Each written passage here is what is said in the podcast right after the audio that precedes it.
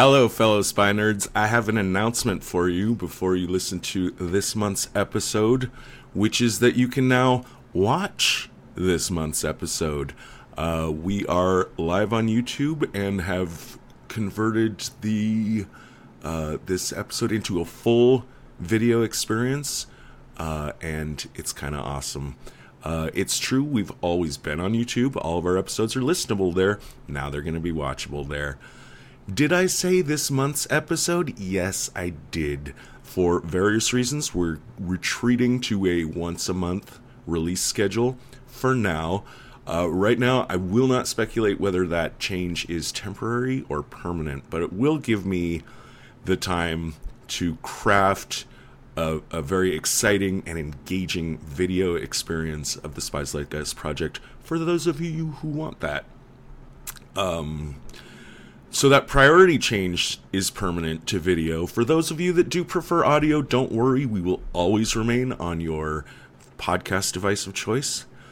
But uh, even if you do plan to remain an audio consumer, uh, please do go and just give the video a quick look.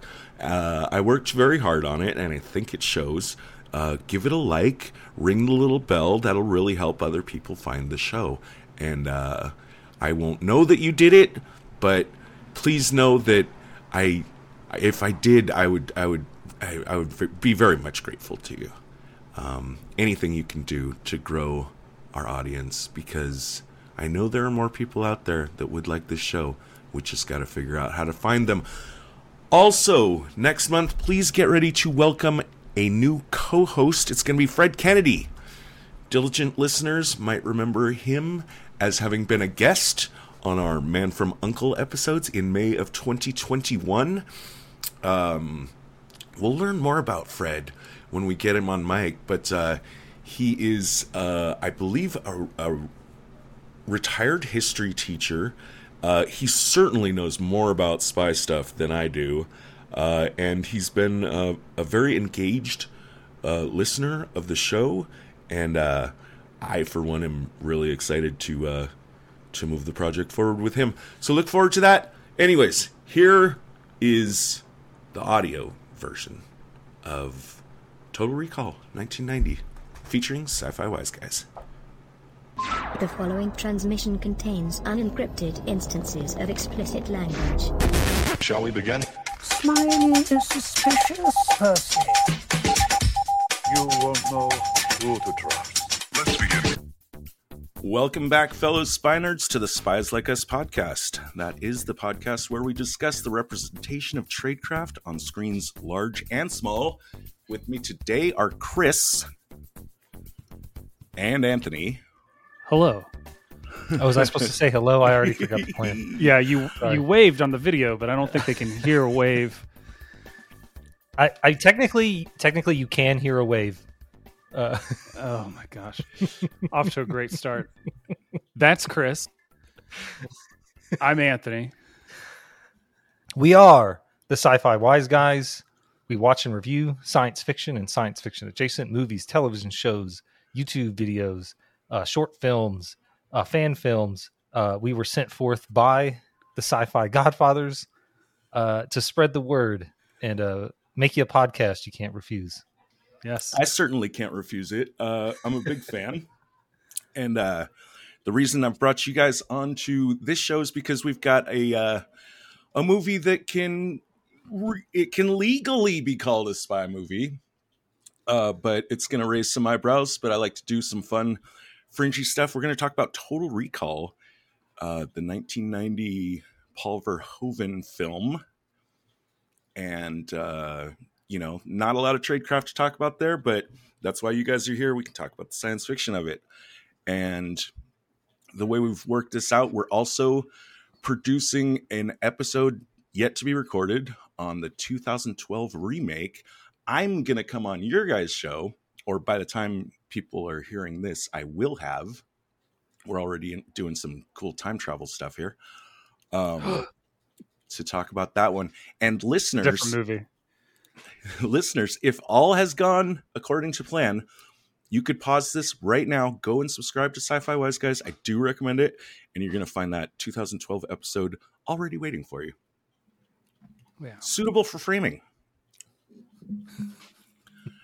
Definitely like go subscribe, come back and listen to this one first because you're not going to get any of the references in our episode until you've heard this one. I think I think that's the I think that's the right way to do it.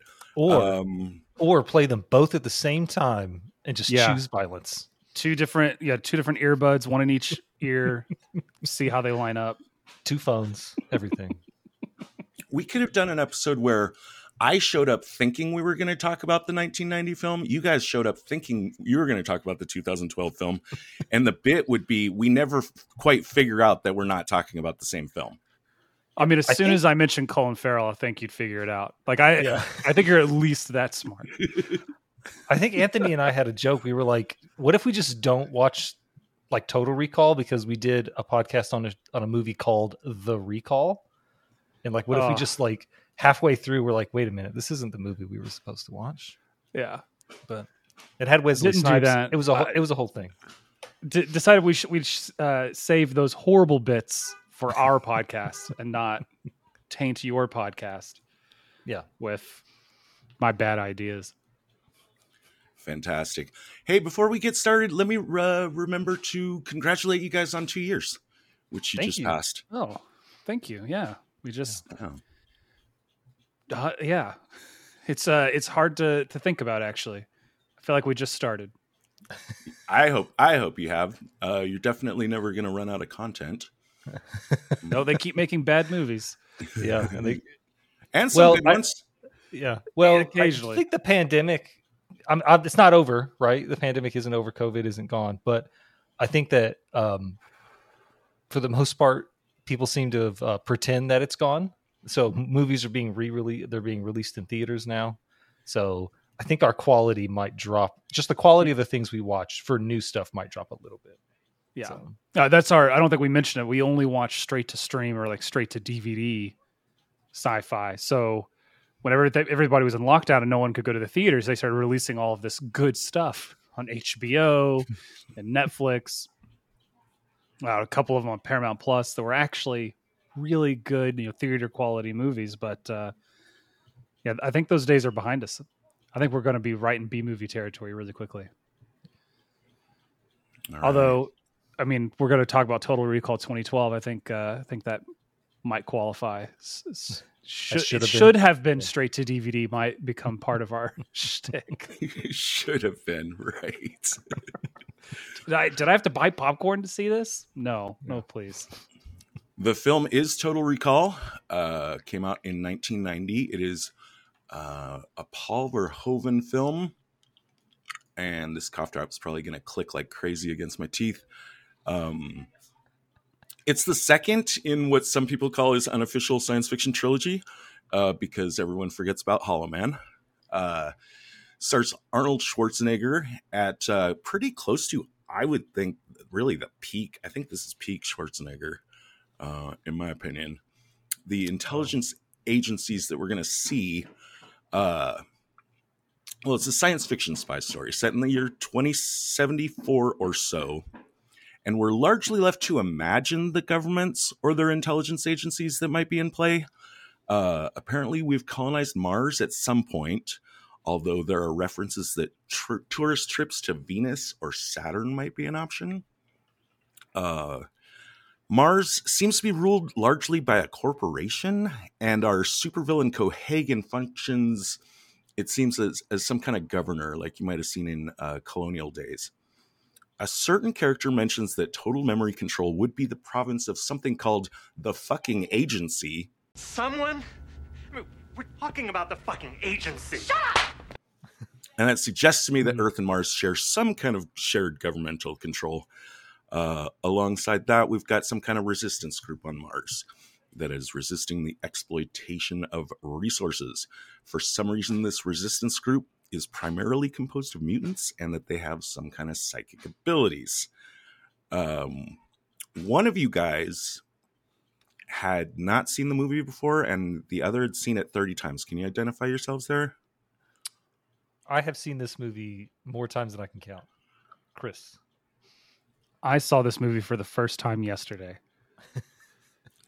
I would Yes. love to hear. I would love to hear Anthony's uh, first thoughts and impressions at this point. Oh, oh, putting me on the spot. Very good. Um, I definitely understand all the hype.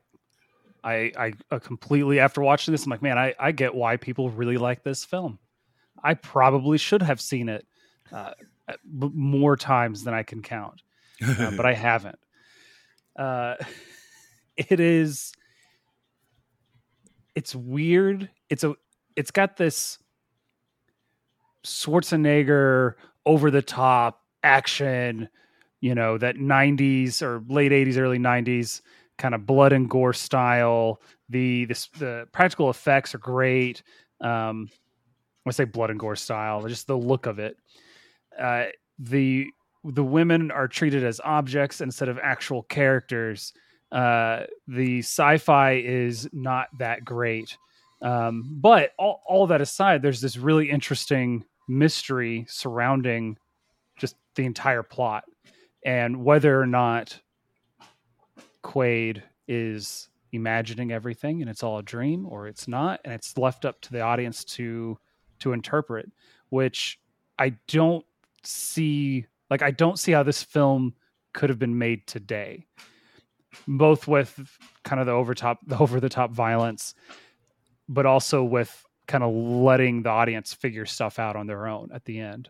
There would have been some some stupid mid credits or post credits scene that hinted at something else. They would already be planning a sequel. Although I I did read after watching this that they tried to make more than one sequel over the years, uh, which eventually gave us the remake. Um, they wanted to try to make Minority Report into a sequel to mm-hmm. this. Yeah, so I guess like an early vision or versions of Minority Report were an act wasn't actually a sequel to this, and he was Quaid was like the leader of whatever organization was doing the precog stuff. Um, so that's that's weird and interesting. Uh, overall, I really liked the movie. Like I really enjoyed it. Uh, I uh, I would give it a thumbs up. Excellent. Personally, I did see yeah. it. I'm old enough to have seen it in theaters.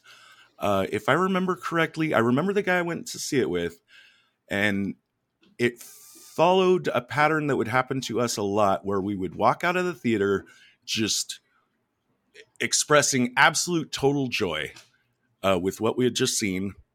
And somewhere between leaving the theater and the car ride home, having discussed everything, getting home having decided actually it was a total piece of nonsense garbage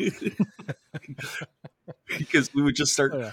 thinking about things that didn't make sense and uh and and just completely reversing oh. conclusion i did you gotta take it at face value you gotta take it at face value you you kind of yeah. do you kind of do uh in the years since i've i've swung back to uh uh i really i really do like it it is my least favorite of the three, uh, I hold RoboCop and especially Starship Troopers in much higher estimation.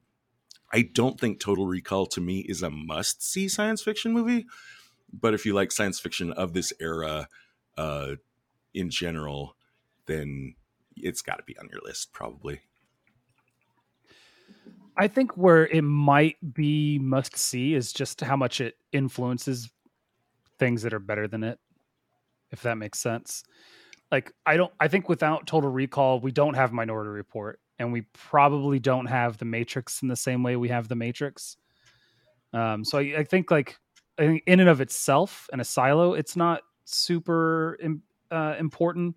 It's not a like a 10 out of 10 or anything that you need to go see, but if you're a connoisseur of the genre and you you want to kind of understand all of these other films and everything that came after it, I think it I think it could be uh, seen as a as a must see. I actually disagree.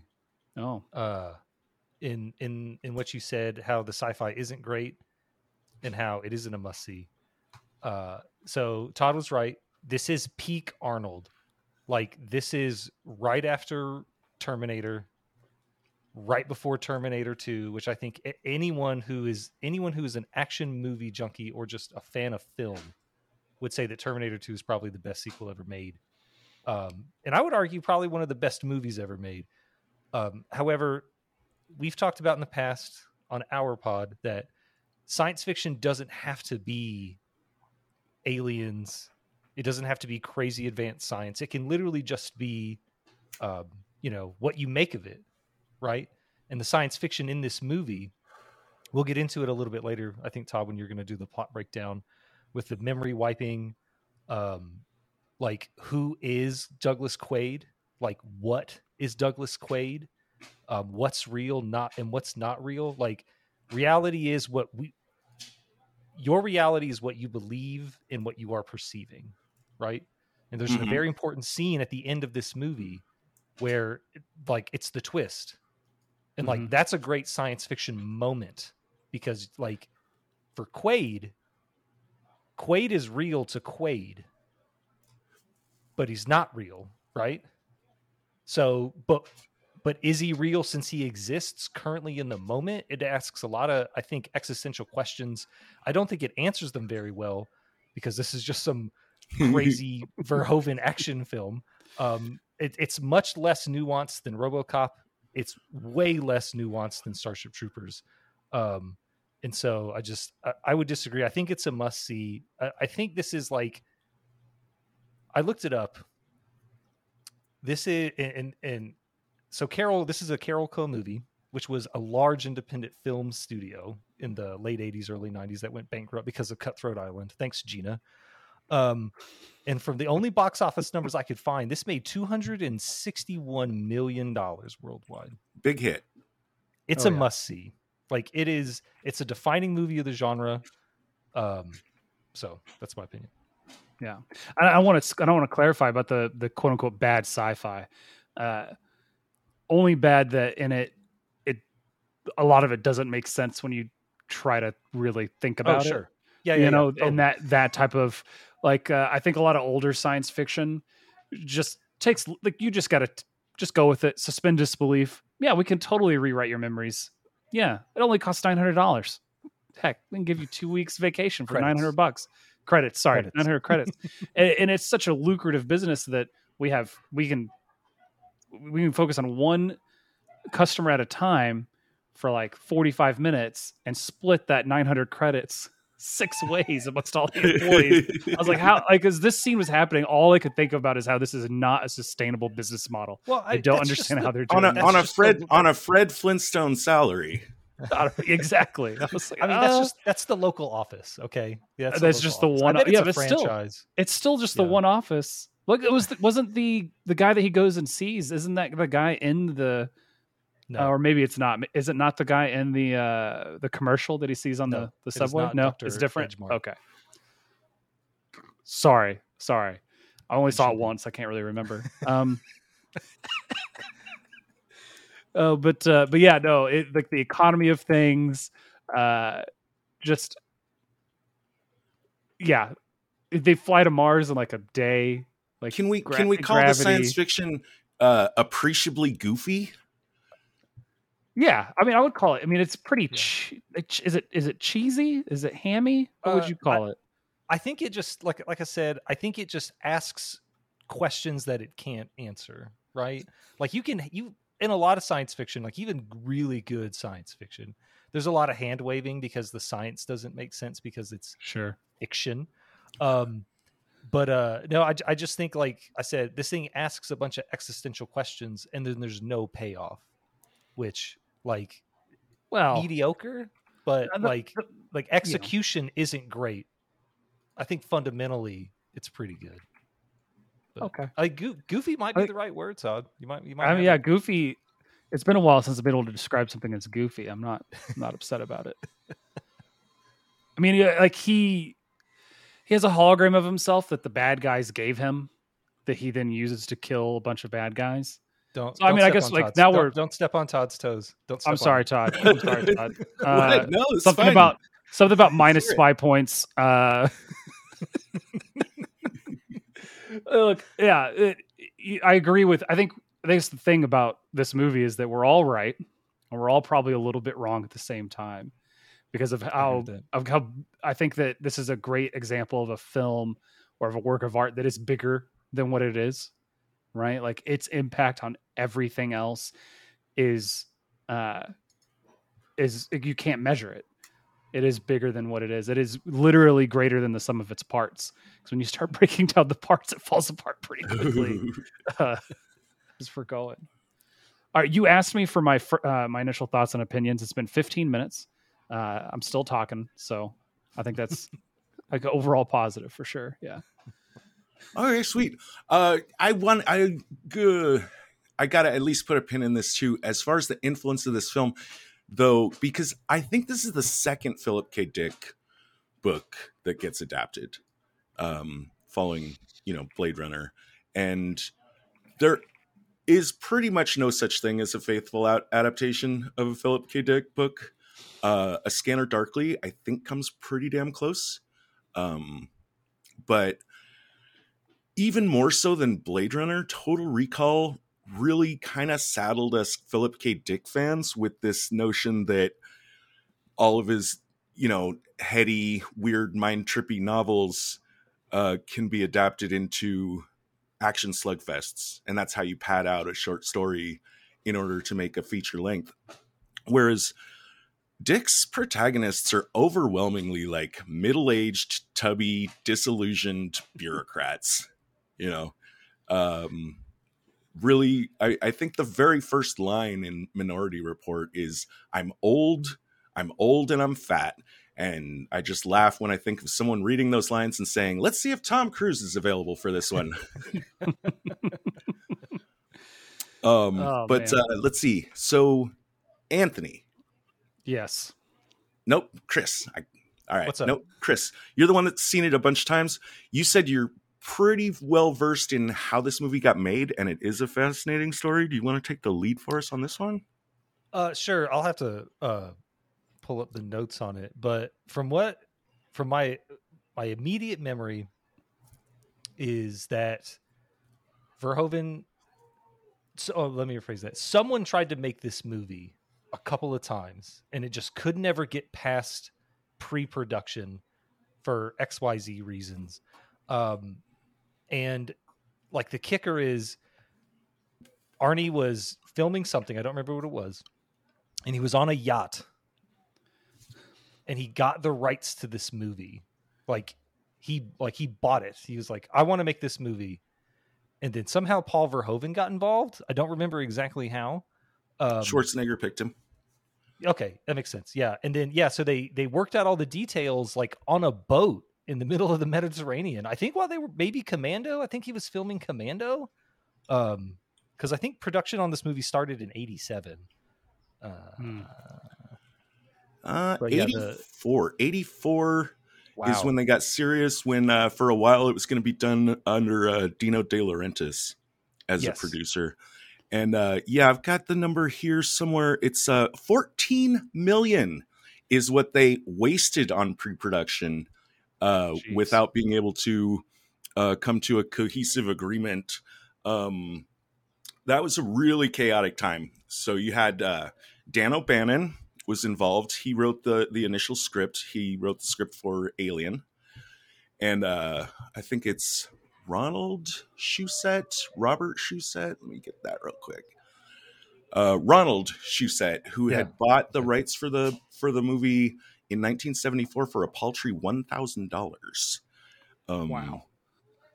So i think cronenberg cronenberg was also going to be involved in this at some point He was for a while. Uh, and that was when, under De Laurentiis, they had Cronenberg and it was going to star Richard Dreyfuss. Uh, De Laurentiis, Cronenberg, Dreyfuss, and Shusett basically were all pulling in entirely different directions from each other, as as far as I can tell. Uh, other people were cast, different directors and writers were traded out. Uh, Schwarzenegger wanted to get in there, but Dino De Laurentiis didn't like him for it and they did uh, offer it to Paul Verhoeven, who at that time turned it down because he didn't like science. He didn't want to do science fiction. Hmm. Um, he, That lasted uh, a long time, didn't it? yeah. Yeah, I, I found my notes. I'm sorry. Um, so yeah, essentially, it was like because they don't know exactly when because this is all oral history, but sometime between Commando and Raw Deal, he liked the script enough and was like, "Cool, I want it." and then DEG, which is Dino De Laurentiis's production company, went bankrupt, uh, and he bought the rights for three million dollars. How could they go bankrupt if they're just running around only spending $14 million on projects that they don't even complete? It's a head scratcher. Uh, well, is it? If am I right? Is it dealer like De Laurentiis did a lot of business with that one, the guy who did um, God, what's this movie? Uh, whoever bankrolled Die Hard. Mm. um like th- there's a guy uh, whose name I can't remember um who was may or may not have been a Middle Eastern arms dealer who was like bankrolling these action movies in the like the mid to late 80s. Yeah, this is a this is I don't remember his name. I'll find it at some point. But like he was involved with him. That's I think that's might have been with the reason that the movie never took off is uh, DEG was kind of like a may, it may have been a money laundering scheme for an arms dealer. Uh, Maybe, Yeah, yeah. maybe not. So- I'm not stating that as fact. allegedly, allegedly, Allegedly. allegedly. Uh, I think I think everyone involved's dead, so it's okay. Uh, but yeah, Schwarzenegger bought the film, and uh, it, he worked with Carolco. Um, aforementioned independent movie studio. They made Red Heat. He bought the movie, uh, and then made a bunch of adjustments to the script, and then they started filming. So Yeah. that's my that's my stuff. Let me find this guy. Hold on. Yeah. Was was Arnold Schwarzenegger right for this movie? Well, he's right for the movie that they ended up making because, Yeah. um, and he was, I mean, he was heavily involved in it. He was like really the driving force. He was, again, you know, the guy that uh, picked up the script, picked the director, um, seems to have kind of functioned as as a de facto producer on the project. And um, Yeah. it's absolutely a time where you know, as as we said, like Schwarzenegger's stock is so high that he could really, really throw his weight around a studio and get whatever he wanted. And I think this is the movie that uh, I think I think Schwarzenegger and Verhoeven were probably uh, just in lockstep as far as their vision of the film because Schwarzenegger fits in so well with this hyper uh so hyper real that it's fake kind of Verhoeven style. Mhm. I've often struggled to describe what I think the visual uh, feel of his movies is, and I think the best thing I've ever come up with is that watching his movies feels feels like reading a comic book in some kind of Yeah, it's Yeah, very okay. visceral. For me, for like especially RoboCop, RoboCop's a very visceral movie, um, and like even in Starship Troopers, the effects are the same. Um, yeah, no, I, I, I get what you're saying. Uh, at least in terms of his science fiction action movies. Uh, but I mean, Hollow Man isn't that visceral. Like, is it? Mm, I just saw Total Recall for the first time. It makes you think I've seen Hollow Man. Can't answer this question. That's fair. but yeah, I mean, I'm just looking at his other stuff, like his other filmography, like early, early. Uh, I don't think I've seen any of these things. The Fourth Man, maybe. I think I've seen The Fourth Man. Uh, but yeah, I couldn't tell you. Um, Yeah. I don't know. Yeah. But yeah, it is. It is pulpy. It is very comic book esque on the screen. Oh, I like I like the the uh, comic book comparison quite a bit actually. All right. Um. So, uh, uh, anywhere, anywhere you want to take the conversation next, Anthony? Oh, it's on me. Sure. Why not? Okay, perfect. I I I was not prepared. Uh, so like we talked about Arnold, um, quite a bit. I'd like to talk about. Can we talk about some of the other actors? Um, Yeah. Michael Ironside, Ooh. 278 credits on IMDb. That includes 11 things in post production. 11 projects in post production. Uh, also, uh, the mo- most interesting thing I learned about him, I didn't know that he voiced Sam Fisher until today uh, when I was reviewing and, and researching uh, uh, for for this podcast. So Uh, if anyone who doesn't know Sam Fisher, um, probably the most famous spy in video games, uh, in the the star of the uh, the Splinter Cell series, voiced by Michael Ironside. And had no idea. Uh, so that's uh, some other spy thing he's been in. Is he a that guy? Um, kind of. He's done a ton of voice work. A ton. He was uh, more recently. He was in the Harley Quinn series. He played Darkseid, I'm or on it. voiced Darkseid, I should say. Sure you don't want Uh, like it's it's hard to scroll through and find stuff in his You don't filmography trust me. because Tie me up. like just like 2017 he's in nine different things and that includes multiple multiple tv episodes I think we lost Todd. and oh we lost todd So, so Uh, Anthony's talking about Michael Ironside and his, his I don't know if enormous amount of there's- IMDb credits. I don't know if there's enough we can say about Michael Ironside. He plays an excellent villain, and uh, the best decision he ever made for his career was just to. Uh, uh, you're uh, putting me back on the spot. The best decision he made in his career was to just embrace being that gray villain character. I think he's Oh, done yeah. it very, very well. Uh, and on top of all of the voice acting, um, the guy like I, I get the feeling like if you told me hey do you think michael ironside needs to work or do you think he's set up for life i'd be like yeah he's fine he doesn't need to work at all um, so either i'm wrong and he owes somebody a lot of money or he just really likes his job uh, and he's just continuing to do it um, looking at the work he has coming up uh, looks like 2023 there's a movie called super dicks coming out um, which is about uh, a couple of detectives. Um, obviously a comedy. He's playing the police chief. I'm in. All right. So like, I, I don't know. If, is there anything you want to say about Michael Ironside? Hell yeah. Okay. Um, This is it's your podcast. I mean, do you take I the think- reins?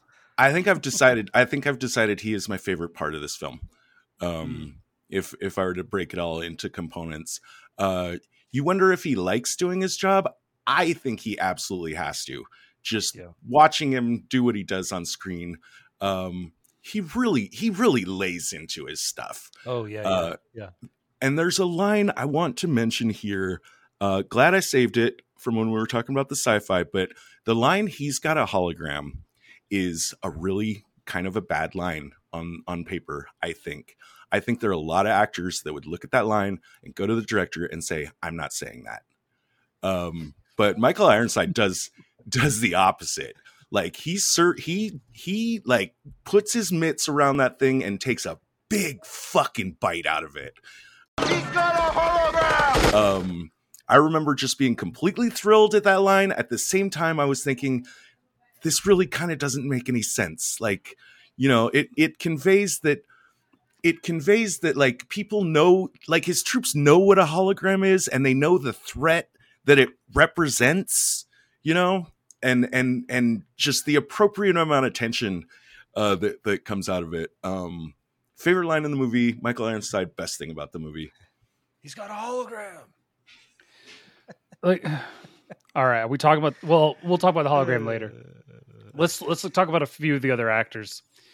Uh, Sharon Stone and Rachel. I'm going to mispronounce her last name. Tikatin. I think it's Tikatin. Tikatin. I'm going with Tikatin. I went with. I wanted to go with Tikatin, but that's I. I, I figured I'd be more conservative and just pronounce it, uh, sound it out. Um, our two kind of uh, warring female leads. So Sharon Stone being in this film led to her being in um, probably her most famous role uh, in Basic Instinct a few years later. Um, recognizable, just she does a really really good job of that kind of femme fatale type character like and but also is she betraying him? Is she not? She gets killed with a one liner i the worst one liner in the entire movie. Consider this a divorce. And he shoots his wife of eight years in the head oh okay all right Cool. i'm glad that you are committed to this reality because uh if you're not wow uh Yeah, on the basis great. of a of a bead of sweat. yeah. I mean, I, that beat of sweat was man. The filming in that the that scene, that beat of sweat was was really really like I really mean, good. Not but like 24 hours ago, didn't she try to stab him and shoot him in their apartment? Maybe, maybe not. But is this even Mm. the real her? If this is all a dream, did he really shoot his wife? Yeah. Did he not? oh my gosh. I haven't I don't know, man. Uh, who knows? Uh Rachel, who uh Ticotin, who I I didn't recognize from anything. Um don't think I mean like looking at her filmography, she's done other things. Like I've seen some of the other stuff she's in, like she's in Con Air, she's in Man on Fire. These she's done she was a cadaver on NCIS Los Aw. Angeles. Like way too late in her career to be a cadaver. I don't know what is what She is was happening. Maria Chavez and Gargoyles, man.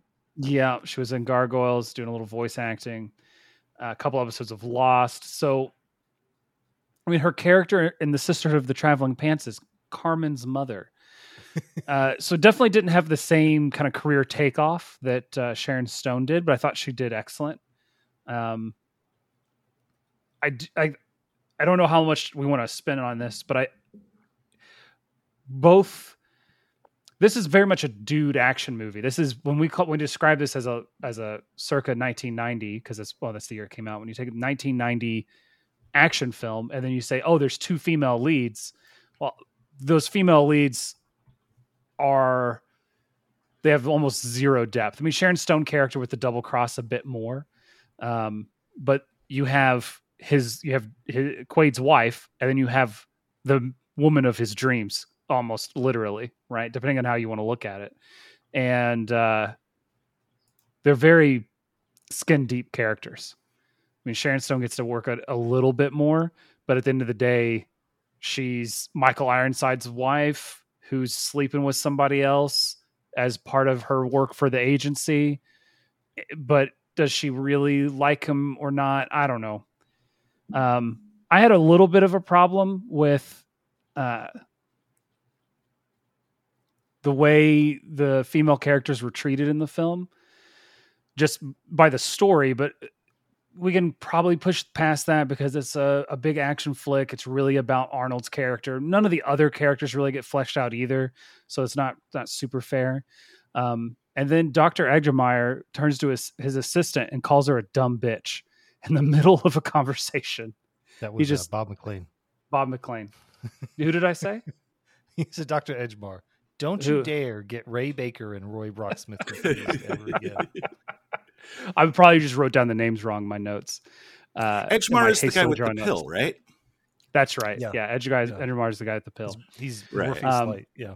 yeah but the so the doctor in charge of recall uh, refers to his his assistant as a dumb bitch just in casual conversation talking to her well i say it's not not that casual but just in conversation talking to her it it really like took me out of the scene for a moment um definitely not a line that would have survived uh, uh, definitely not a line that's in the remake i don't i don't know that for sure because i haven't seen the remake in 10 years but i feel like it probably wasn't in the 2012 movie He has really been there. Use your head, you dumb bitch. He's just acting out the secret agent portion of his ego trip. I'm afraid that's not possible. Why not? Because we haven't implanted it yet. that was an aside. Thanks for letting me rant. Uh, looking at the rest of these, uh, any- any- anything y'all Well, want to say fe- about? I got I could I could jump leads? in. I could jump Yeah. in on on the female stuff uh, for a second and mention that this is this is the only Schwarzenegger movie I can think of where he is so sexualized and it's fucking weird to me. Like I Mm. think Verhoeven is the only pers- director that's ever seen Schwarzenegger this way. Um, there's a lot of lines that really like uh, stress his virility and his like uh you know like he's just he's women just seem to not be able to resist him at all you know uh kind of thing uh the line what are you feeding this thing blondes Yeah. that is a Yeah. good one uh but uh yeah just before or since i never i don't think i've ever seen uh He's kind of an object in Twins, yeah. In the movie Twins, Oh, like I saw that in the 90s. yeah i might have skated like- i might have skated past that one uh, well, it's probably for the best. No, like he just he's. I mean, I don't want to break down the plot, but uh, like his twin brother's on again, off again girlfriend's little sister sees him, and then ten seconds later, she's wanting to like smash. Oh, Like, wow. Mm. So I mean, I don't. I, I, you might be right, but I think that's that's just Verhoeven's specialty, right? Is subverting your expectations. Like we've got these two attractive, like female leads, right? Like Sharon Stone, like Sharon Stone, right? Like she was the At sex object yeah. of the the the late eight ugh, mid '80s to kind of early '90s.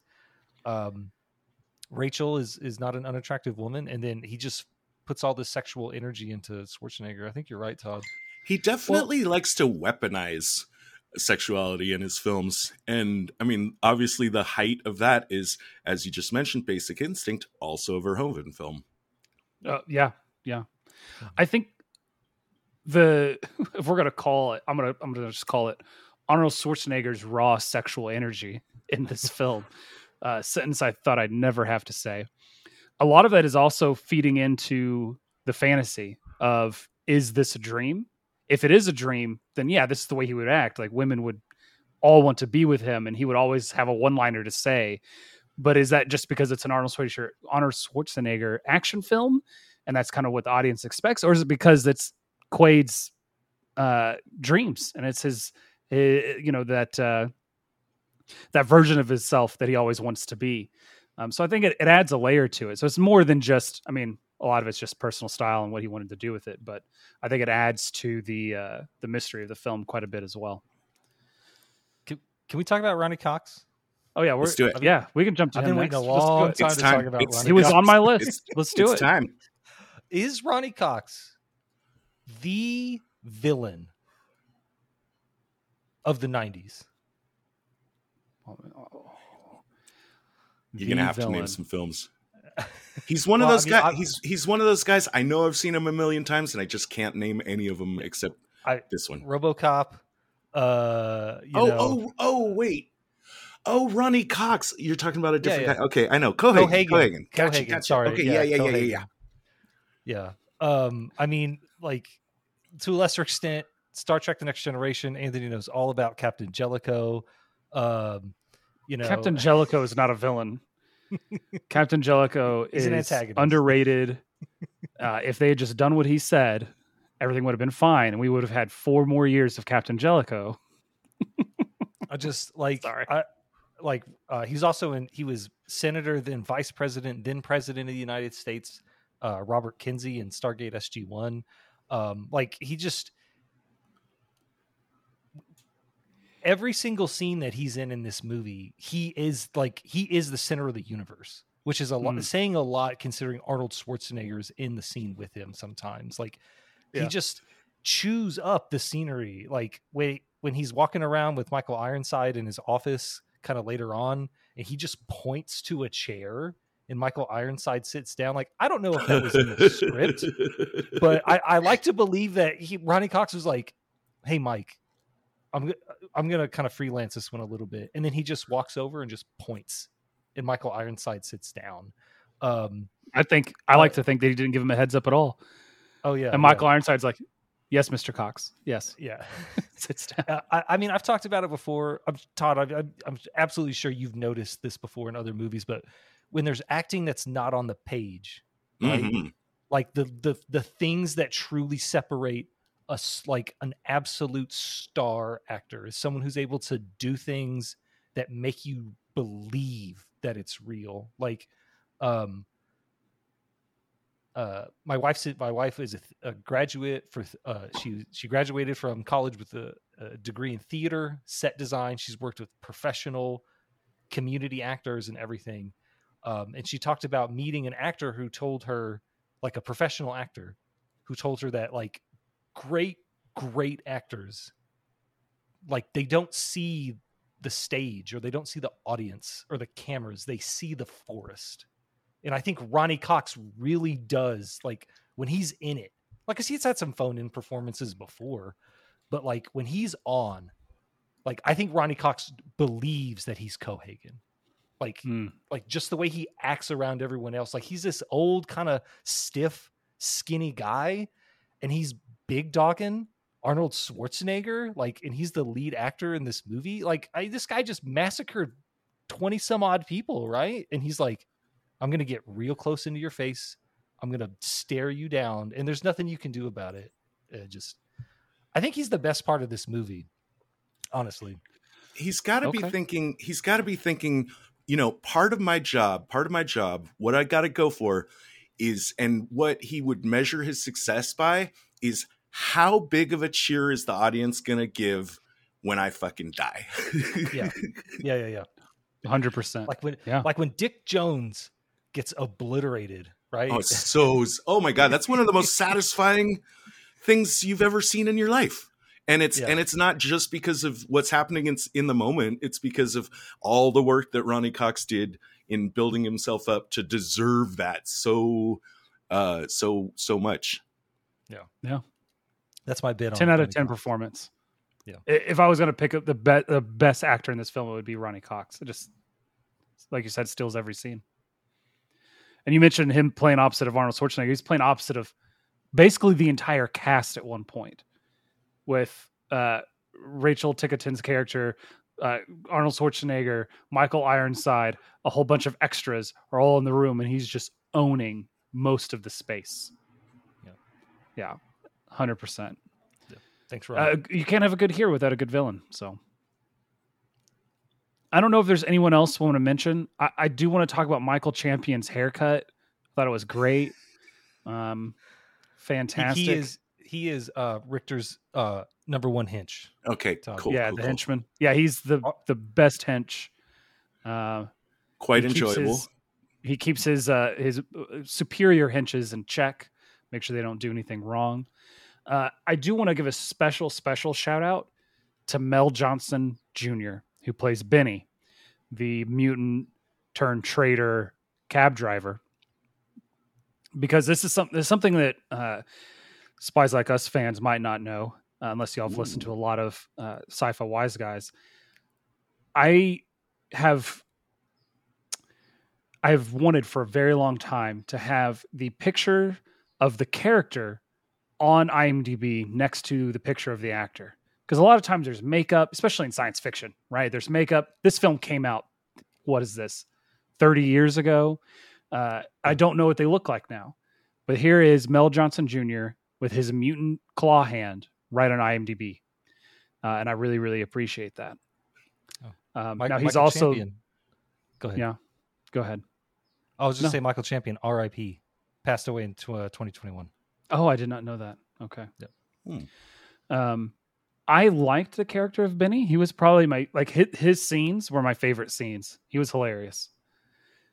Uh, I know reading into the film, it looks like there was a little bit of uh, negative press around the only uh, black character talking about his kids and being this wisecracker and kind of uh, feeding into some stereotypes, maybe some negatively. he ain't got five kids to feed.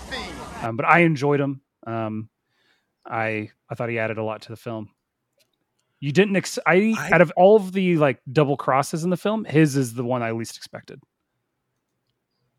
Ah, well, it's a good one, and uh, uh, that's a good one to talk about uh, tradecraft wise. I kind of could have done without him. Uh, wasn't wasn't quite as enamored with him, and uh, for some reason, like uh, the thing that annoyed me the most about the film is the fact that Schwarzenegger had to have like a, a mini boss battle with him.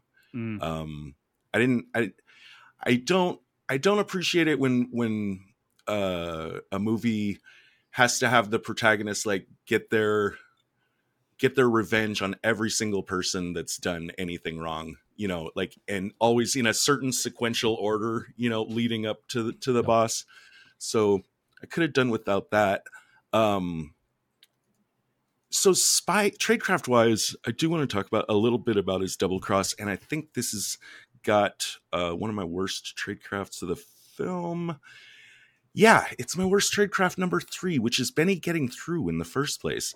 Now, let's remember the entire the the underlying principle that uh girds the entire movie that the entire movie rests upon is the fact that these guys are psychics and Mm. you know if you try to infiltrate their organization they can see you coming a mile away and if that wasn't true then we wouldn't have to do any of this hauser rigmarole um however when benny gets into quato's inner circle uh he's not detected by them which I could paper over if I had to. Maybe psychics can't detect the emotions of other psychics. Like maybe they just are naturally shielded or Hmm. something. Um, and I think that it's, I think that someone actually spotted this as a problem and brought it up and they papered it over in the silliest way, the flimsiest way I can think of, which is if you notice, all of Quato's inner circle guards are not mutants. They're humans. So someone maybe mentioned like, "Hey, we can't have a mutant in the room." They would det- detect Benny. It, you know, unwraps the entire purpose of the film. And someone said, "Well, let's say like just all his bodyguards are humans. They don't have any psychic powers." Well, that's still that's where I'm going to put my worst tradecraft is because if you do have access to psychics, you use those as your bodyguards. Yeah. Yeah. Actually, Well, not he uh didn't he spend like an entire scene sitting in that bar full of mutants, the strip club. No, he he comes in. He comes running in with them, Oh. and and they they all they all get ushered into the secret passage pretty Oh. fast. I, I know. I know what Anthony's talking about. Yeah. He's he's feeling up on uh, three boob Oh, lady. you're right. You're right. You're right. Yeah. Yeah, Hmm. he's just I, sitting in. I actually I, I had that exact same question. I've had that question for a long time, Todd, and I think part of it might just be that the only person that's psychic is Quato. Like, well, no, the like little the- girl is psychic. well, no, no, she's not necessarily psychic. Like, like, but I think you, he has to touch you. Like Quato has to touch you in order to know whatever. Um, and I looked, and I did look at your notes, and you did talk about the little girl guessing his birth date. Are we sure that's even his birth date? Right. Oh, well, he was just also, playing along. also, she only guesses his astrological sign. That's right. So that indicates, you know, that's a that's a good indication or a, a suggestion of the limitation of their psychic powers. Yeah. I mean, clearly they can't just, you know, reach across and and read Cohaagen's mind, you know, f- uh, all the way from Venus Town up into his tower. You know, you got to have some prox- proximity.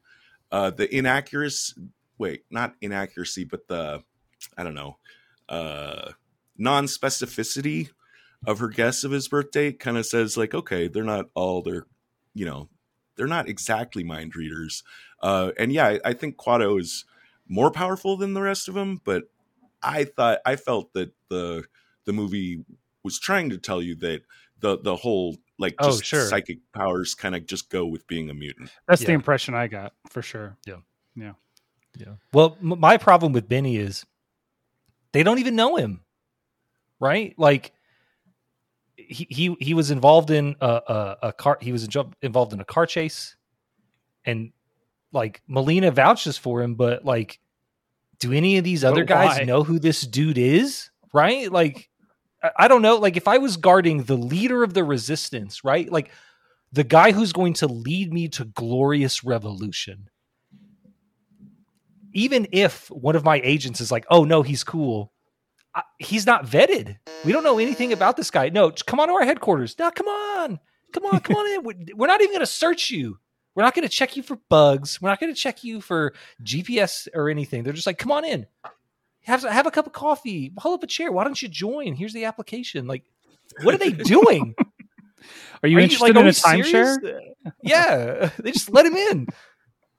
Ugh. No, you're right. I, I I would have to agree. That's pretty bad spycraft to just not vet everyone who gets into your headquarters beyond one personal vouch. Yeah. I'm, It's bad. I'm sorry for It's liking bad. Benny now. You've made me feel bad for what bad. I It's a like. bad no, no, no, no, no. no, if anything, if anything, Verhoeven's taught me is not to be, and I mean this sincerely, is not to be ashamed of what you like at all. Because there was a long time when I would have said my favorite directors were Ridley Scott, Terry Gilliam, and only to some of my very nerdy friends, I might say and I kind of low key think Verhoeven might actually be good. Like I, I wasn't, I wasn't like loud and proud about it, and uh, it was years later. I think that like the culture caught up more with with me, and and I was like, oh fuck it, man, I just don't. So yeah, you you Yeah. wear your Benny Love right right there on your sleeve. I'll get I'll get t-shirts for all of us. the culture will catch up with you eventually as well. Exactly. exactly. You just had to remember that someone else is going to like him too. Yes, At least right. one other person will like Benny. And I, and, And, I don't. By the and way, I don't. I don't think he's just the only black member of the cast. I think he's the only black person in existence. like even in the background, this movie is white as fuck. very. it is very monochrome. Yes. Yeah. Um, like Benny's not a bad character. He's just a. It's just a bad plot for Benny. I think that's, That's true. issue. Yeah. But yeah, I think we. we Yeah. We've, we I talked think about he- the actors. He would have been um, he would have been better, I think, if without the mini boss fight. I think if he was if it was kind of opportunistic, like he's you know like oh why'd you betray us? It was like I got kids to feed. They offered me a ton of money. Like like he's not lying about the kids thing the whole time. But then he doesn't try to kill him with a drill. Twenty minutes later, I think that that would have made a better Yeah. plot. Yeah, he just yeah. leaves. Yeah, yeah. Yeah, he could just leave. He could just. He doesn't need to hang out. You're He- right. Like he just he, like his character deserved like a throwaway line, right? Like Arnold's like, "What about Benny?"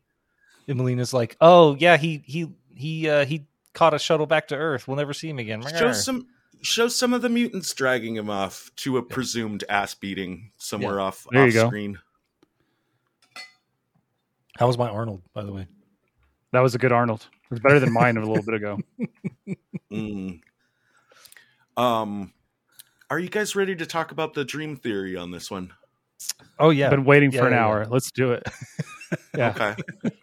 uh, I'm gonna s- I'm gonna start by saying that when I saw this in the theater, uh, and you know, like immediately after it came out in the theater, like nobody was talking about whether or not this was a dream or not. I think everyone just took it at face value.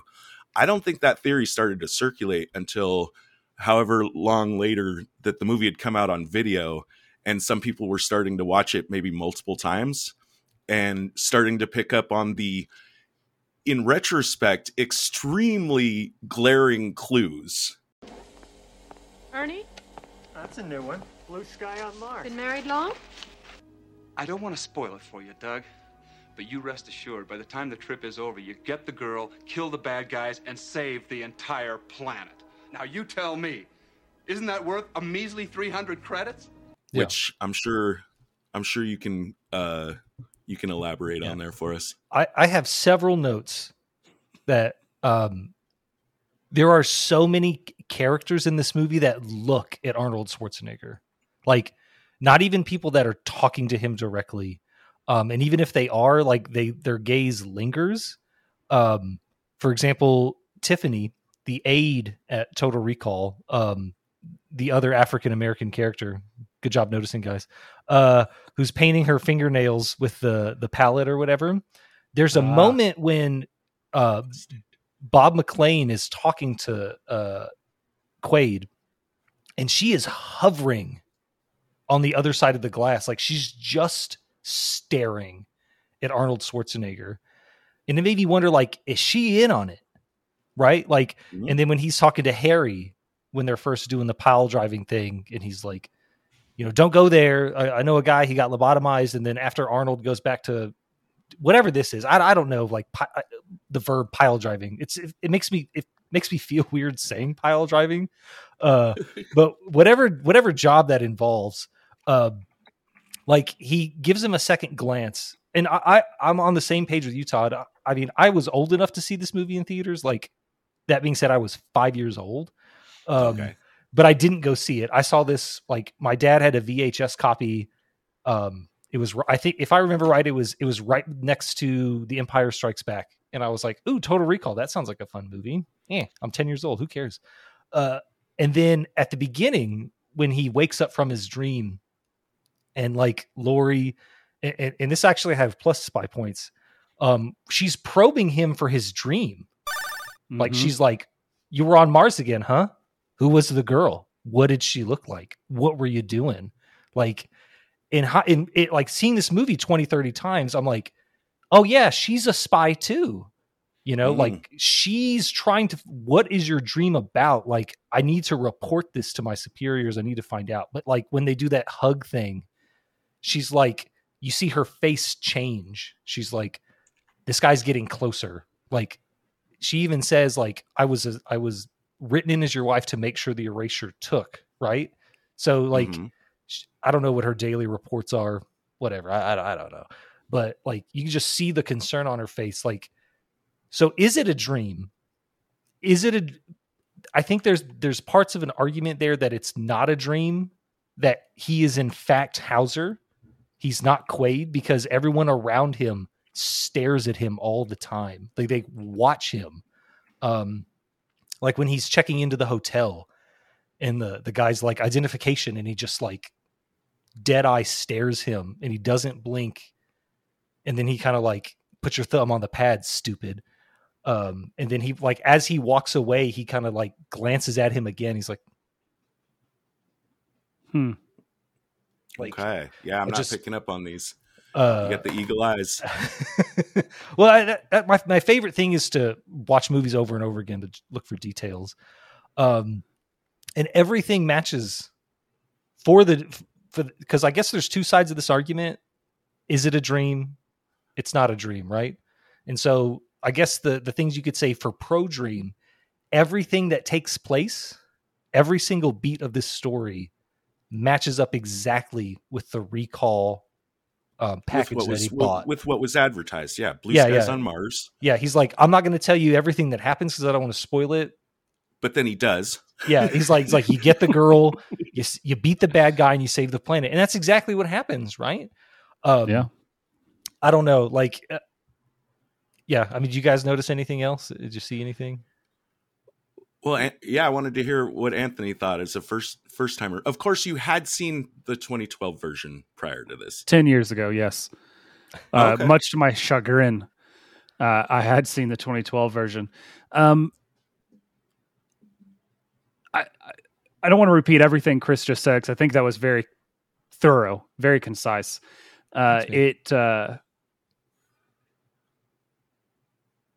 I already said it, it when I was talking about my initial thoughts about. I liked how they left it up to the uh, to the audience, even with the very last line. Um, you know, kiss me before you wake up. Oh, I'm worried this might all be a dream. Well, just kiss me before you wake up, which doesn't say, oh, it's not a dream. It, it kind of says it is a dream, but then it fades to black before he would wake up. Um, I like to think that it's all a dream because it makes it. It's going to sound weird. It makes it more believable. How is this construction worker do all of these things? And now he's got some latent abilities or whatever from his old mean, past. But if he could remember things from before, then how does he actually pass the psychic checks?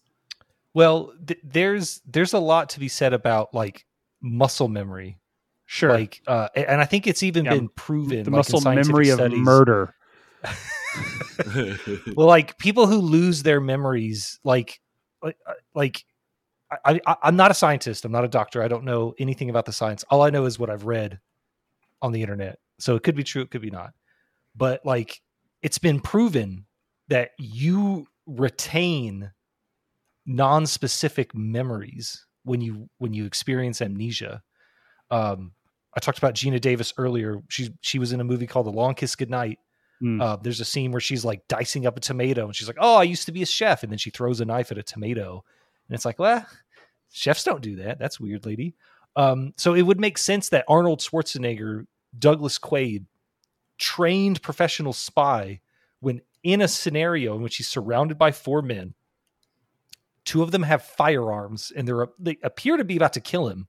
Like adrenaline and instinct would take over, right? Your Sure. your animal brain, like, like The not your mammal brain. brain. your lizard brain would be like, these guys have to die. We're going to die or they're going to die. And he just takes over. And I mean, look at him. He's ripped. Like, what do you mean? How can you do all these things, man? like, Well, like there's a like Harry's a between- const- Harry's a construction worker too, and he looks like me. Like he's like his Uh, belly's hanging over the pile driver, and Arnold's got these like arms the size of my skull. Like, what do you mean? How can he do these things? Come on, no, man. it- well, there's skill and then there's physical strength. Sure, I, I'm just I'm leaning towards it being all a dream. I think that's more interesting, Uh, but I think at the end of the day, it doesn't matter because Mhm. if your reality is what you make it, even if Yeah. for everyone else he's ever known, he is trapped in a coma because of recall and his wife has made a lot of money off the lawsuits.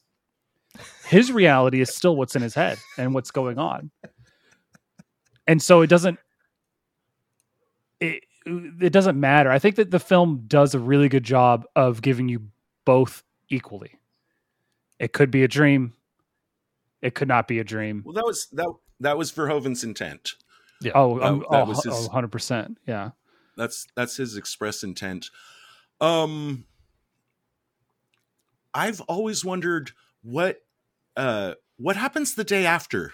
So that's Like Yeah. do you do you then go back to breaking rocks and think that you were a secret agent or do you just think wow that was a cool story I want to go do another one? if he wakes up, Um it doesn't just yeah. die or continue. do you? the sorry we we talked um, uh, uh, earlier about how they tried to make a sequel to this film and i'm assuming because the sequel was the was minority report it, and there's a sequel comic book if i recall. I i closed those notes um that we're talking about that. But they all seem to be sequels based off of it not being a dream. Or if it is a dream it's a continuation of the dream. Uh, and so i think that I don't know. I think that's a little boring, and so I'm really happy that that the sequels didn't really uh, didn't really happen because I think it would be So very also- difficult to keep that balance up if you do three more movies, as Yeah. Hollywood is you know want to do. There's also a problem with the dream theory in that we have scenes in which Arnold Schwarzenegger is not present or unconscious. That's true. Um, which is Well- something that I think puts a big hole in the hull and something which I believe the 2012 film avoided. Well, uh, possibly to its detriment because I felt not to get too far into 2012, but by the time Cranston showed up, I was seriously kind of like, all right, who are you again? Whereas this movie, you know, we're we're definitely along the ride with Cohaagen. We're Right. building him up. We're getting his his side scenes. You know, we're learning who he is. And so it's kind of the, to the detriment of the 2012 film, but I do think that is something that they must have decided like let's let's sidestep that puddle. well, Yeah. I'll counter that. I'll counter that with this. All right? Have you have you ever had a dream that you weren't involved in? Well, that's the other thing. If it works, like dream log, dream logic could pertain absolutely. Uh, Um, my, my other thing is, Todd, are you, do you like Star Trek? Like, like, eh, like not just as a like as a series, but like like the whole franchise. You like Star Trek? very much so. And Okay. and by the way, you guys have served very well as being my number one go tos on all the new stuff. Uh, on deciding Oh. whether or not I want to watch it, I go to I go to Sci-Fi Wise Guys first, see what you guys have to say, and That's a lot of pressure, and- Todd. That's a lot of Well, pressure. so so do you know how the transporters in Star Trek actually work? Yeah. yeah, I mean, I I know that yeah, the So- bones theory. Well, well, you well you get you get you get scanned into what's called a pattern buffer, right? And then and then that and then you get disintegrated, and then a copy of you is transported to another location, right? So creating a massive, disturbing philosophical question. yeah, so I mean, like it all ties it like it all ties into this movie. Like, well, not Hmm. that, but like the idea of what is real. Like, who is Doug Quaid? Um, everything in like because we only ever see it from Quaid's perspective. We we never get to experience Arnold Schwarzenegger as Hauser. So, like I was saying earlier, Doug Quaid is in reality. Like he looks like Hauser, he talks like Hauser, he's he has all these relationships with these people as Hauser, but as Doug Quaid, he's an outsider, but he's he's the only one that exists. So like will how will Hauser ever truly exist again? Like we watched another movie uh called The Scribbler for our podcast this week involving someone who ex- who experiences uh, dissociative disassociative identity disorder. Like, Uh-huh. and part of that movie is like, who's the real person, you know? And like, it, I think like the idea of mind wiping, memory eraser, like, I'm firmly in camp that it's not Dream. I truly believe that it, everything that happens in this movie, quote unquote, happens. Um, strictly based on yes, there are scenes that do not involve Arnold Schwarzenegger, but like there's just there's too many, in my opinion, coincidences. And it could be you could argue that like if you were in a dream, everything would revolve around you, right? Like uh because all dreams are stories. You know, if you if you have a dream where you're the CEO of a Fortune 500 company, no one's going to care about worker number 655 underneath you. But like just um when he uh I don't I don't know if uh this is tradecraft or not, but uh but I count it as uh I think this is my number 2 spot uh tradecraft when he gets the note when he gets the safety deposit box and he Mm. gets that note out, he flips it over and sees the handwriting and immediately tries to rewrite the word Melina. And it's not quite the same handwriting, but It's it's, close, close. enough to think that you could that that could be something that he could write. Like I don't think you would do that in a dream. I think if you are per, if you are a person who is suffering from lost memories and you were like that kind of looks like my handwriting and you would write out a word like you wouldn't do that in a dream.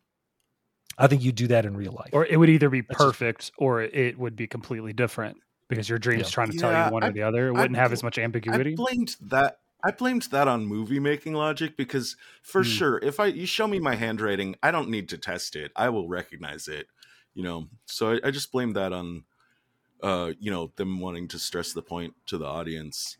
Um, but uh, but yeah, it's it's a good point. I mean, you know, people can go back and forth over it and have.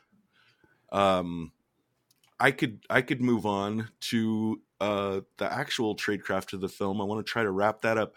I think it's a good segue because this is something where because of the nature of this movie, like you cannot find an explanation on the internet of the spy story of this movie because anything you Google, anything you Google that remotely says try to explain to me what is Oh going my on in Total. Recall is completely going to be essays about the dream versus not dream theory.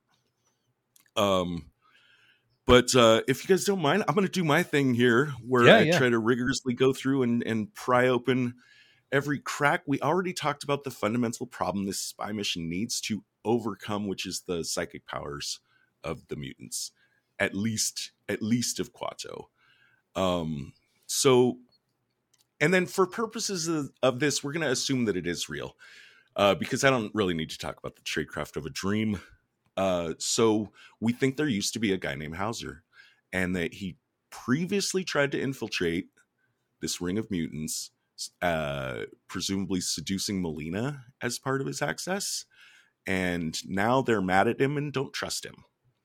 So I think this plan had to have been formulated before he tried to infiltrate the first time because he couldn't, you know, eh, otherwise they would read his thoughts and they would know, like, oh, this is a whole plan. So it's got to be like a kind of a plan B. Although I don't rule out that Cohaagen might have already had this figured out, you know, and just sent Hauser in blind. When Hauser comes back and says, it can't be done, Cohaagen says, ah, my friend, but it can. Let me show you how. Um, it's the, let's see. As far as getting Quato's trust here, it's really just the fact that Cohaagen has apparently lobotomized Hauser in in a manner of speaking, and is actively trying to kill him. Is the reason that Quato's even like considering giving him an audience in the first place. I could posit a better element for that. I think that if Quato had come into possession of some kind of information suggesting that Hauser's betrayal of Cohaagen had happened, and that and you you need Quato to believe that Hauser has something buried in his memory that's extremely dangerous to Cohaagen. Um, and then that it, under that thing, they wouldn't just wait around necessarily for Hauser to Hauser Quaid to come to them. They would have maybe actively tried to seek him out, uh, you know, and help him out of this situation. That to me is a better plan because right now we kind of don't exactly know how the plan was supposed to go because recall is sold to us as having been a mistake that it was activated too soon we don't know what it would have looked like exactly if he had been activated on time. But if he had been activated on time, then the role of like Lori and his friend on Earth should have been to, and Richter for that fucking matter, should have been to facilitate him getting to the mutants, not to try to thwart him at every turn.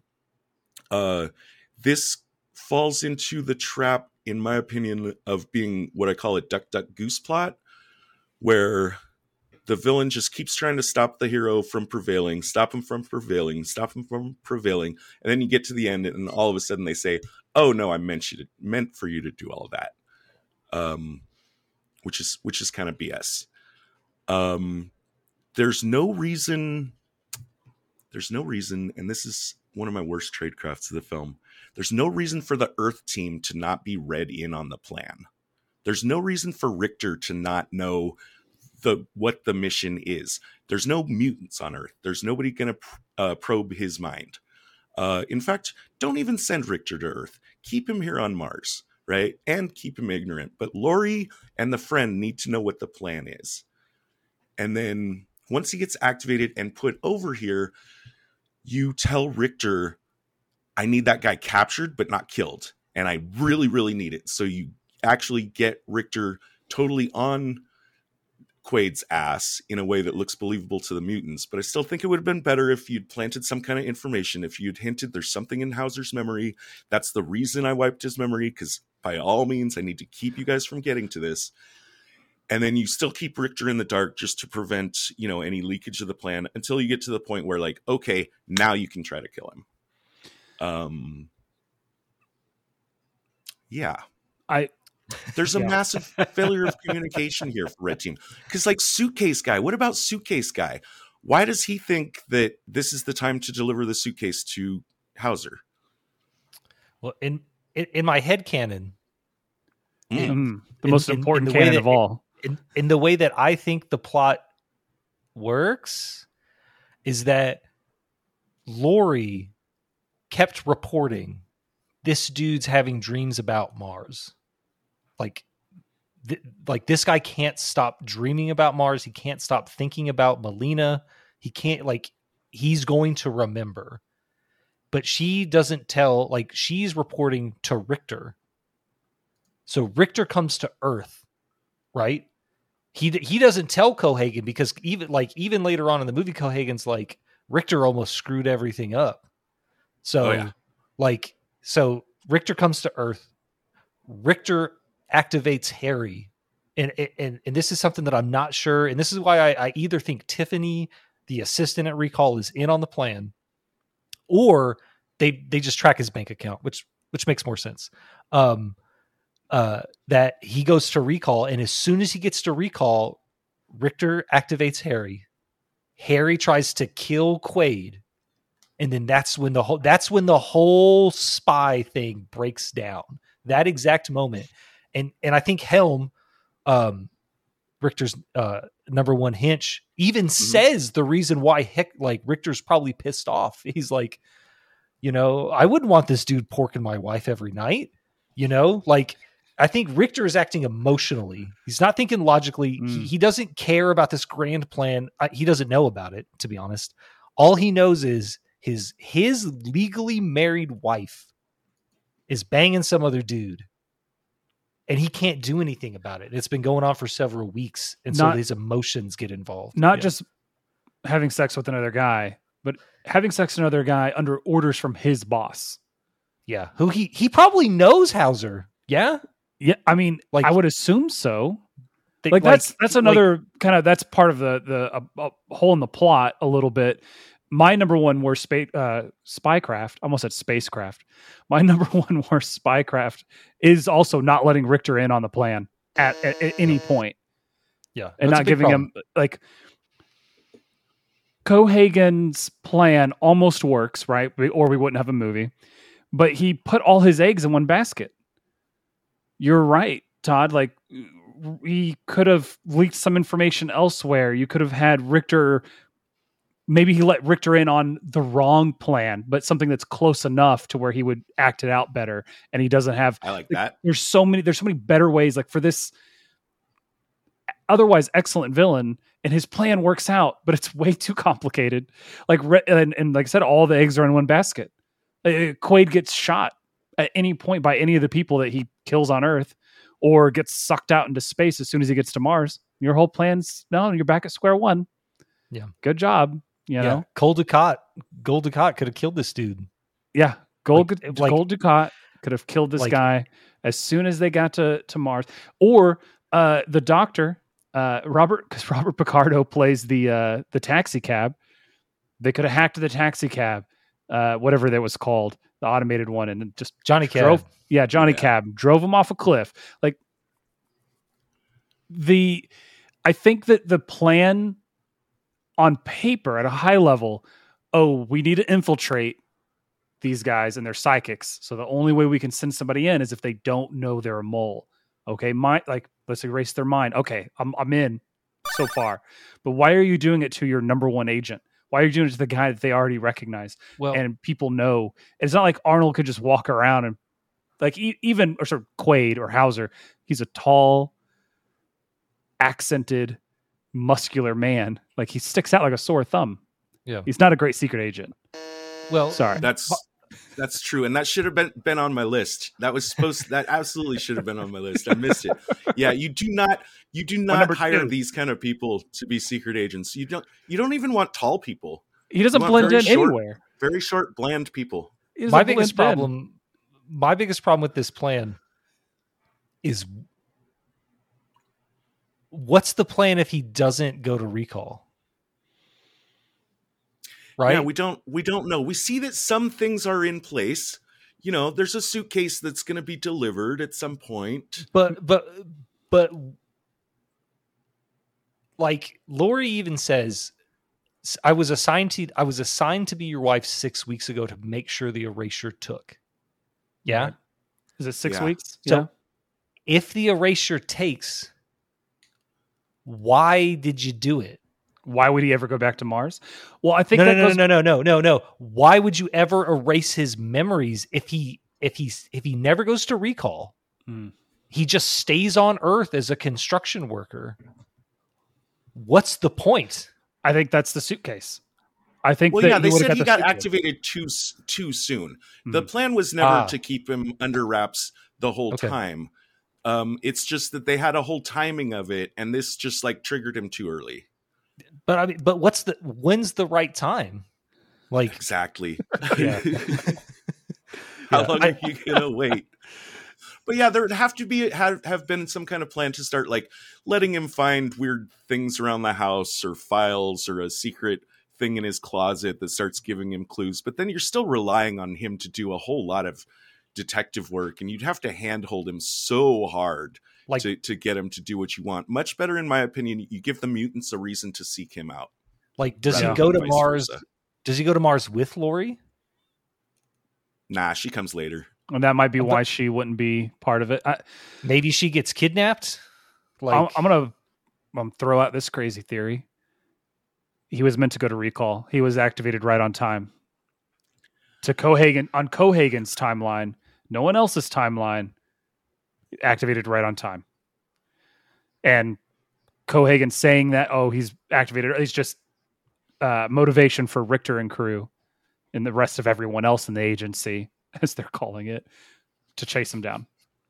That's the, The only thing that can make sense to me is that the the dreams were good, and that he was supposed to go to recall eventually and get triggered. I mean, actually, what makes most sense is that it's all a dream. But now that we're talking about it like it's not, but yeah, uh, there's two. There's a lot of holes. Like I said, this movie very much needs to be taken at face value. I think as soon as you, as soon as you scratch at it a little bit or pick at it a little bit, Arnold's not a good Oh. spy. The, the character he's playing is not a good spy or secret agent or assassin or anything. Cohaagen's plan is bad. It's very, very bad. Uh, the not letting like the the whole lack of information. I I don't know if that's a. I feel like that's a trope. Like not telling the I don't I can't tell the rest of the team the plan because then it might not work. Like I'm manipulating. Like red team leader is manipulating red team and blue team at the same time. Like there's Right. just too many dice, too much dice rolling. But I don't know. It almost works. It, it Yeah, comes that's this- true. It That's comes true. It this does close. work. But even if at Yeah. very end, like it finally works, he did like how many people died in order to make that work? So like not just innocent people, but like you can't have uh, henchmen are a finite resource. That's all I'm saying. And he Yeah. killed a lot That's of them. tr- that's true. And you know, just stray bullet.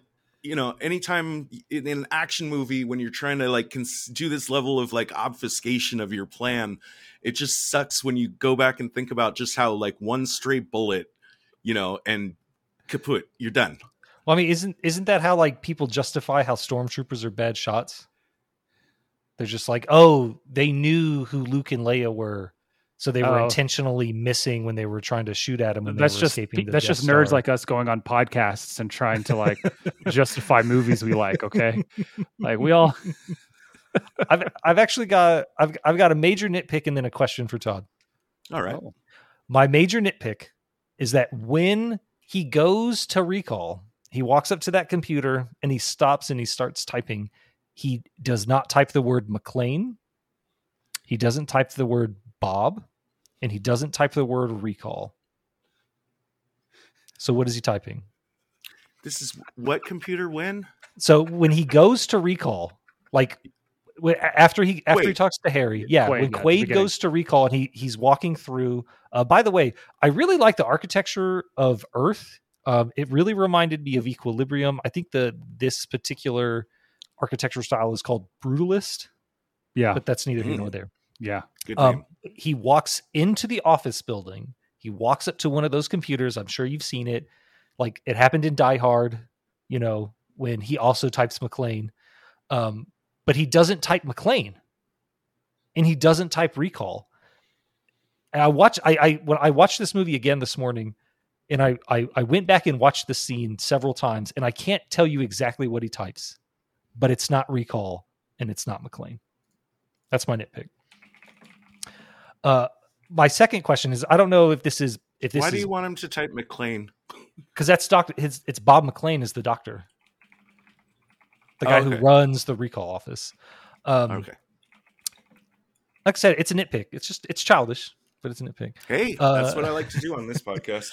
Um, question: When and and this might be, I think this is negative spy points.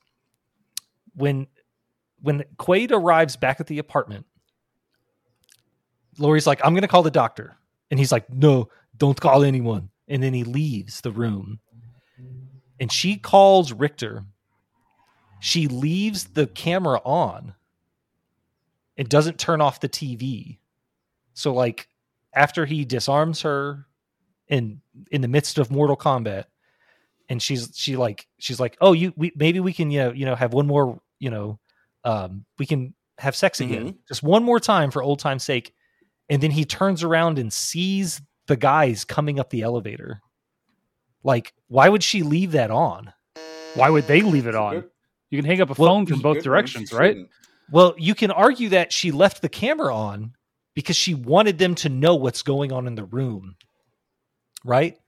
But she Mhm. could have turned the TV off so he wouldn't know if they were coming. Because the TV and the camera phone are two different objects in this scenario. Like- Fantastic. No. Leave it to you. I don't know. Like that's just it seemed like a dumb thing to do. Also, there's no camera on the camera phones. Like, oh, there's no lens that you can see. Yeah. Is what There's you no, mean? there's no Oh, camera. well, I I can just assume that they they talk through the screen. I Uh, chalk that up to bad, weird sci-fi of the 80s and 90s. You don't have to I also have all a that. con- I also have a continuity a continuity error in this scene. Well, don't you know that screens are lenses in the future? that makes sense to um, me.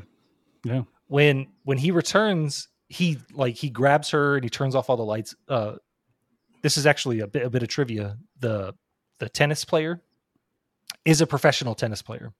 I don't know if you guys knew that or not. No. Uh, her name is Linda Howell. Anyways, um, he's like, he holds his hands up and they're covered in blood. He's like, "Does this look like a delusion?"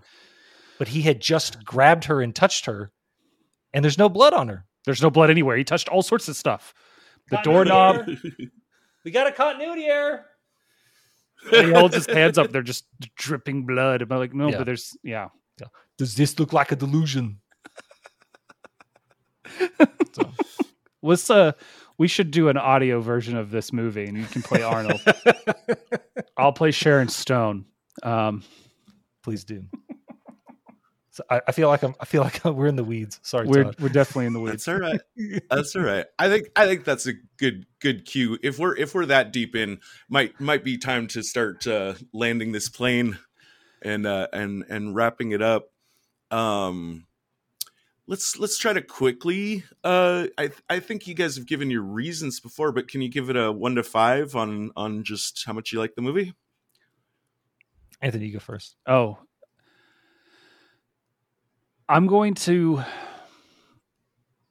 I'm gonna give it a You don't have to. No, I'm going to give it a three and a half.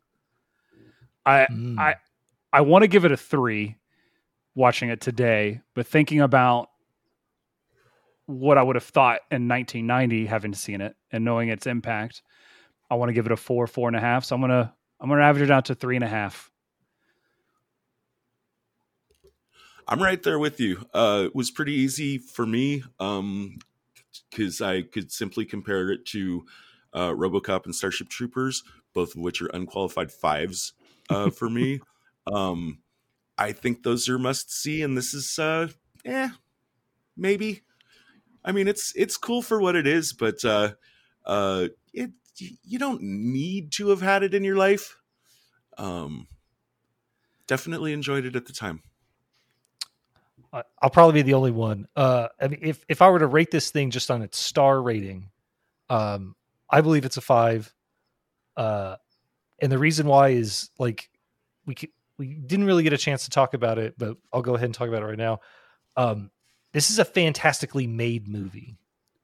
Like Yeah. the the sets, Absolutely. the cinematography, the camera work, the acting. I think the only real weak acting in this movie, believe it or not, is Benny.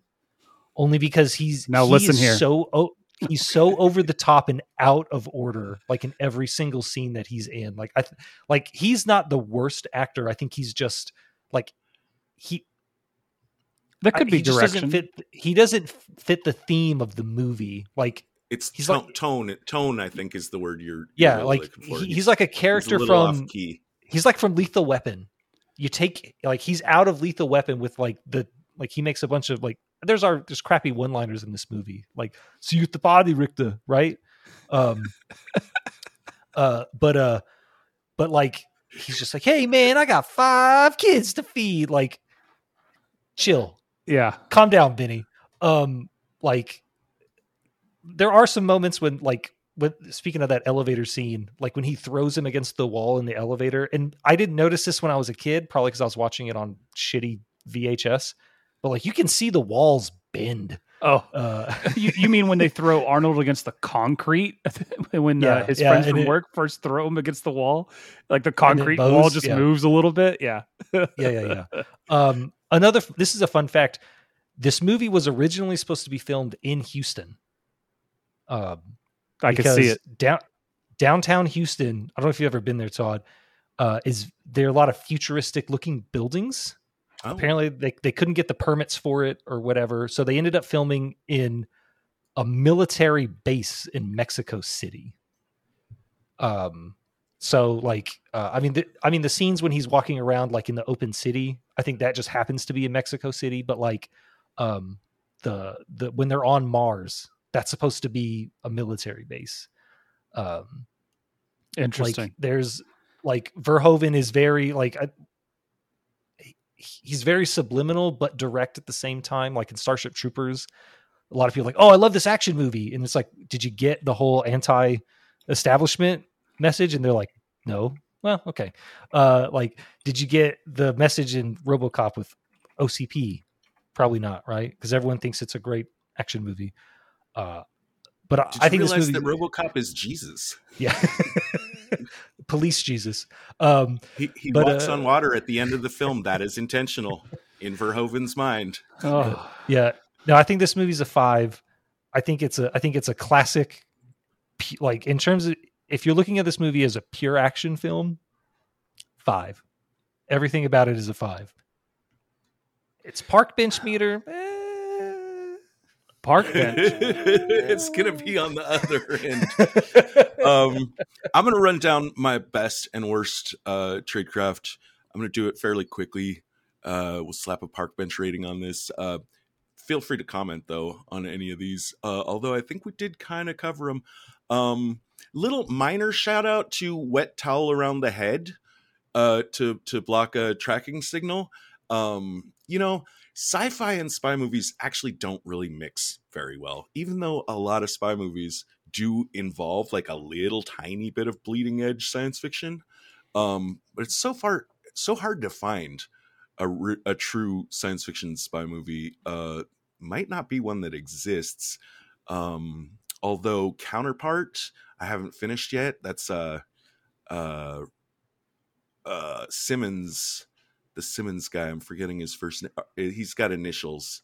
R.K. Simmons. JK. JK. Simmons? J.K. Yeah, where he is a, a secret agent in a world where they have like they've cracked uh, the timeline. It's like a multiverse movie, but there's really just Oh. one place where it split off Mm. into two realities, and they can travel back and forth. Uh, and and uh, it involves the intelligence agencies of the two alternate universes playing against each other. That's pretty cool. Um, So that would probably qualify. But so when I look for good tradecraft in a movie like this, you know, I, I got to pick up tiny pieces. And even though, like, who knows why it works, but wet towel around the head just seemed like a fun little bit. um, I'll give my number three best tradecraft just to the hologram. The the technology, its utility for a secret agent uh, would be very high. Uh, it's a fun kind of thing to have around. Number two best, I don't remember his name. You guys are so much better on the actors, but the red pill scene. You know, when yeah. when things have gone wrong in this way, this is such a great, genius, bold ploy. Um, that if you're accepting the whole reality, surreality of the film, uh, really plays well as a as a piece of genius. And uh, even though we have talked about all the ways that this plan needed to be planned out better, the sheer concept, Plan. Especially if you're going to make a science fiction spy movie, the sheer concept of having to go up against and infiltrate a group of psychics, how would you do that? We wipe your memories. That's fucking brilliant. Yeah. That really is. It really is. I I have a best and worst spycraft. I just have two and two because I could I couldn't find enough. Like this not being a proper That's spy movie. Let's let's let's hear your that's all right. Uh, my best actually, Yeah. Chris mentioned it already. Sharon Stone interrogating Quaid multiple Oh, times. yeah. All every time she's talking to him, she's trying to dig at information. She's fantastic in that role. Mm. Uh, number two is also my like the red pill scene. That that whole kind of intrigue we're bringing back. Like I think that's the one scene in the second, third act, really kicking off the third act that really questions the whole reality of everything and tries to, depending on what side of the plan you're on, either push him t- back towards the psychics because he's come, you know, kind of off course, or bring him back into the fold. I'm not sure because uh, you know everyone gets murdered. As far as bad goes, um, we already mentioned not letting Richter in on at least some part of the plan. We've beat that to death. Uh, a new piece that I think I think is bad tradecraft is the briefcase. Not the fact that it exists and not all the, the goodies he got in it, but how it's delivered to him. They don't even hide it. He's he's like, "Do you see me out your window?" And he drops the briefcase in the middle of the sidewalk. Like if that old lady had been two seconds faster and swiping it, this whole movie wouldn't have happened. It's such like he didn't hide it. He didn't put it under a park bench. Like, he didn't do anything with it. It's this huge silver, like reflective briefcase, and he's just like, I'm gonna put it in the middle of the sidewalk and walk away. I hope all these passerby don't grab it. Let's just. Sorry, there's just like there's better ways to do a a a, uh, a handoff.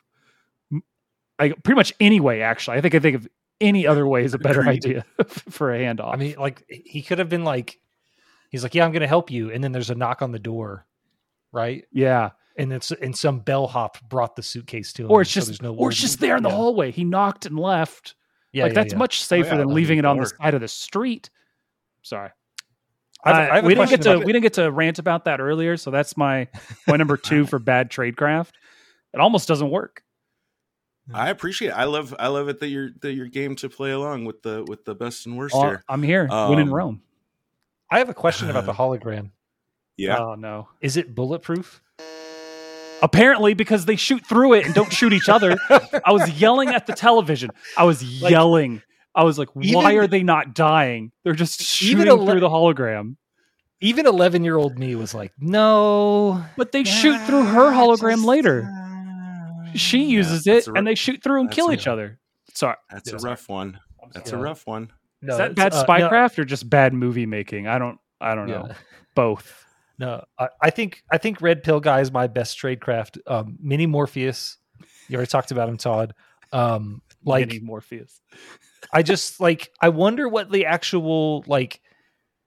I've thought often about what the plan was after he takes Red Pill. Hmm. Like, I don't think the I don't think the plan is to kill him. Yeah, because like if you kill him, what was the point of everything else that happens in the movie? And then even even Cohaagen says like, if you'll play along, Richter, this is how it's going to unfold. Yeah. Yeah. So, like, does he just pass out and go to sleep, and then they put him in the recall thing, and they kind of like change his memories a little bit, and then they they go back to the original plan? I don't know. That's that's. Yeah. I don't know. But uh no, I I, I like to I like to Dr. Edgemar. He's my he's my best tradecraft. Like, That's interesting. I never thought of the idea of them rewinding his memories just a little bit. They could choose any point, sort of. Well, no, because everyone else, ev all this, all this shit has already happened. Though he's already visited the mutants and stuff, right? Maybe they think that Yeah. he has So- enough information, so they turn him back into Hauser, and they use that to, I don't know, do what they need to do. I mean, you Yeah. you know that you need to go to that one uh, strip club and uh, go through a tunnel in a straight line to find their secret hideout. It's not, Yeah. it's not that hard. That has air in Um, it, but whatever. Benny getting through and the the Yeah. fact that it looked like they tried to paper it the movie makers tried to paper it over by just having humans around that was my worst three number three uh my worst Oh. number two actually i had listed as no guards at the alien stuff which i thought was pretty bad but now that i'm thinking about it i'm gonna trade that out and just say you know uh unless it's a dream in which case it's perfect um, but if it's real uh boo on you and shame on you movie for doing the super james bond spy trope of leaving your hero strapped into some kind of device you explain your whole plan Yes. and go wandering off absolutely. Everyone leaves but the gonna work out. scientists. I have in all caps. forgot I have about in all caps. Like this is where the batshit crazy plan really doesn't start to make sense. So there is a dude who is a master spy slash train killer who just got revealed to him that he's the dope, right? And Mhm. then and then you insult him, you punch him in the face, you aggravate him and you tell him that every everything he knows Douglas Quaid is a lie. And then you leave him in a room with a bunch of scientists. There's Yeah. no guards. Nothing. It's like a- what are we a- doing? it's a great argument for team dream I- Oh, it is man. so spy story tropey The, the movie is Um, perfect if it's all a dream. We could hand And wave then again, away my number anything. one worst. My number one worst. There's too many people out there trying to kill Hauser. Uh, this is this is a dangerous way to try to prosecute your plan. Uh, park bench rating, pretty easy for me. This is all the way at the bottom. Uh, it's it's a one. It doesn't go lower than that. We can't do a half. I was going to say I half. Could, we could. We actually could. It's a park chair. Our, our worst possible rating. Um, just considering the sci-fi universe that Hauser's up against, and the idea that you know the whole the if you're going up against psychics, this is not a bad plan. It's planned out bad, but that's that just nudged me up to the to the one. I think Sure. uh, indulge me for a second. Let me see if we ever have gone to a point five. Uh, we agreed that uh, driving Miss Daisy would be an example of a zero. Um, yeah, I was checking to see if we've ever gone to uh, point five or what our other ones might have been. Yeah. Um, Spy Kids, point five. Man called Flintstone, point five. Our man Flint, point five. Wow. Shit. I would say this is uh, this is a. I would thinking about those movies. I would give this a one. I changed my mind about the park chair. I think you're right. Or oh, I was okay. Okay. So you're you're coming coming up to a one. I'll come up to a one now that you've given me some some reference material. All right. Uh, yeah, I uh, sorry, I missed an honorable mention on my uh worst tradecraft. Uh, if you were a spy who lost your memory, would you, if someone called you Hauser, would you immediately be like, "I'm not Hauser"? Would- Would you just give away that you don't remember who you are? Anyways, uh, no, one, one park bench. One Okay. park bench. All I right. agree, one park bench. But it's one of those ones that has the anti-homeless thing in the middle of it, so it's real uncomfortable. Uh, Maybe it's got two of them, so it's like you Oh, barely oh. fit. Well, it's Yeah. a pretty shitty bench. It's just- Yeah, it's a- that's what I'm a- saying, It's yes. a bench in It's a with, bench uh, in name only. in Yeah. in need of repair. Uh, guys, I'm gonna get out of here. Thanks so much for doing this with me. Uh, remind my audience again, if you haven't already, why haven't you gone and subscribed to the S- Sci-Fi Wise Guys podcast? And uh, be sure to let them and myself know uh, what you think of either or these episodes. yeah, thanks yeah, for having thanks us. for having us. We really appreciate it. It's fun. Stay healthy, stay hydrated, and uh, don't take the red pill. I guess I don't know. How Yeah. about this? How about this? Stay healthy, stay hydrated, and why don't you ask Mora to initiate Protocol 9? Protocol 9 initiated. This podcast will self destruct in 20 seconds. The preceding transmission sampled the songs Ice Cold by Audionautics, Enter the Party by Kevin MacLeod, and sound effects from freesound.org. Attributions and links are found at spieslikeus.net.